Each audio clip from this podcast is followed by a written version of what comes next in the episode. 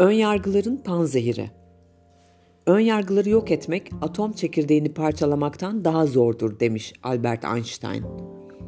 Önyargılarımız var maalesef. Çoğunluktan farklı olana şüpheyle yaklaşıyoruz. Farklılıklara açık değiliz. Çoğunluğa benzemeye çalışıyor, kendimiz olmaktan uzaklaşıyoruz. Bununla beraber kendi gibi olanlara tepkili oluyoruz.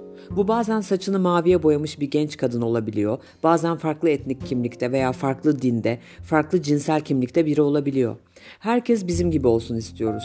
Oysa sadece memleket özelinde konuşacak olursak çeşit çeşit insanla binbir renkle birlikte yaşıyoruz. Peki nasıl? Mücadele ederek. Irkçılık da ayrımcılık da insanlık suçu. Ancak bu suçları işlediğimizi farkında bile değiliz. Bu suçları işleyenler cezalandırılmıyor.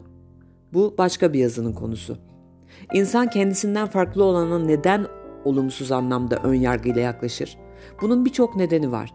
Her şey bize bir hikaye anlatıyor. Okulda muzaffer tarih hikayeleri dinliyoruz. Medya bize aynı hikayeyi anlatıyor. Bu egemen ideoloji.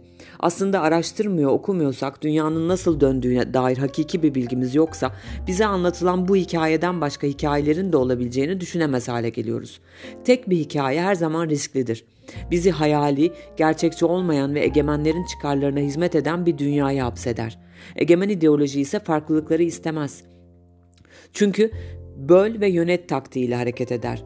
Egemenler ötekileştirme kavramından beslenirler. Çoğunluğa seslenirler, duruma zamana göre bir düşman yaratırlar ve korku salarak yönetimde kalırlar. Bu çok uzun yıllardır süre gelen bir devlet geleneğidir. Kitleler de toplumdaki bu egemen ideolojiye hizmet eden kanı önderleri, gazeteciler, yazarlar sayesinde anlatılan bu tek hikaye ikna olur, inanır. Yani zokayı yutar. Düşman ilan edilen topluluğa düşman olur.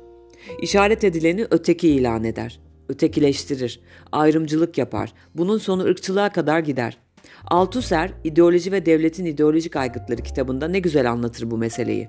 Öyle bir düzendir ki bu, biz bu biz, biz tüm bu ötekilerin, düşmanların gerçekten düşman olduğuna inanırız. Yaşadığımız düzenin tüm bu düşmanlığın filan normal olduğunu düşünür, kabulleniriz. Oysa o insanlar komşumuz, arkadaşımızdır. Yüzlerini görmediğimiz, oturup iki çift laf etmediğimiz için onlara yabancı hissederiz. Daha doğrusu onları yabancı ilan ederiz. Büyük bir yanılgıdır bu. Bu adaletsiz düzenin devamı için kitleleri yönetme ve sömürme taktiğinden başka bir şey değildir. Farklı olana dair ön yargılarımızı ancak merak duygusuyla yenebiliriz. Merak bize dayatılan tarihi, anlatıyı, hikayeyi olduğu gibi kabul etmemekle, sorgulamakla mümkün. Merak sorgulamayı, sorgulama merak duygusunu tetikler. Bu yüzden çocuklarınızla çocuk olun. Çocuklarda doğal, kendiliğinden bir merak duygusu vardır. Çocuklarınızdan bir şeyler öğrenin. Çocuklarınızla birlikte merak duygunuzu ateşleyin. Ben bu ülkede kimlerle beraber yaşıyorum? Bugüne kadar bana ne öğretildi? Bildiklerim gerçekten doğru mu? Yanlış olabilir mi? Doğrusunu nasıl öğrenebilirim? Bu insanlar neden düşman olsun? Bu insanlar neden öteki olsun? Anlatılanlar ne kadar gerçek? Hakikate nasıl ulaşabilirim? Bu soruları sormaktan çekinmeyin. Hakiki bir merak duygusuna sahip her insan önünde sonunda hakikatin kapısını aralayacaktır. Merak zincirleme olarak yeni kapılar açan, okudukça genişleyen bir evrene ulaştırır insanı. Hakikat insanların bir olduğudur. İç ve dış düşmanlar olmadan da yaşayabileceğimizdir hakikat. Barış ve kardeşliğin bir masal olduğunu dayatsalar da barış ve kardeşlik insanlığın en yüce değeri hakikatidir.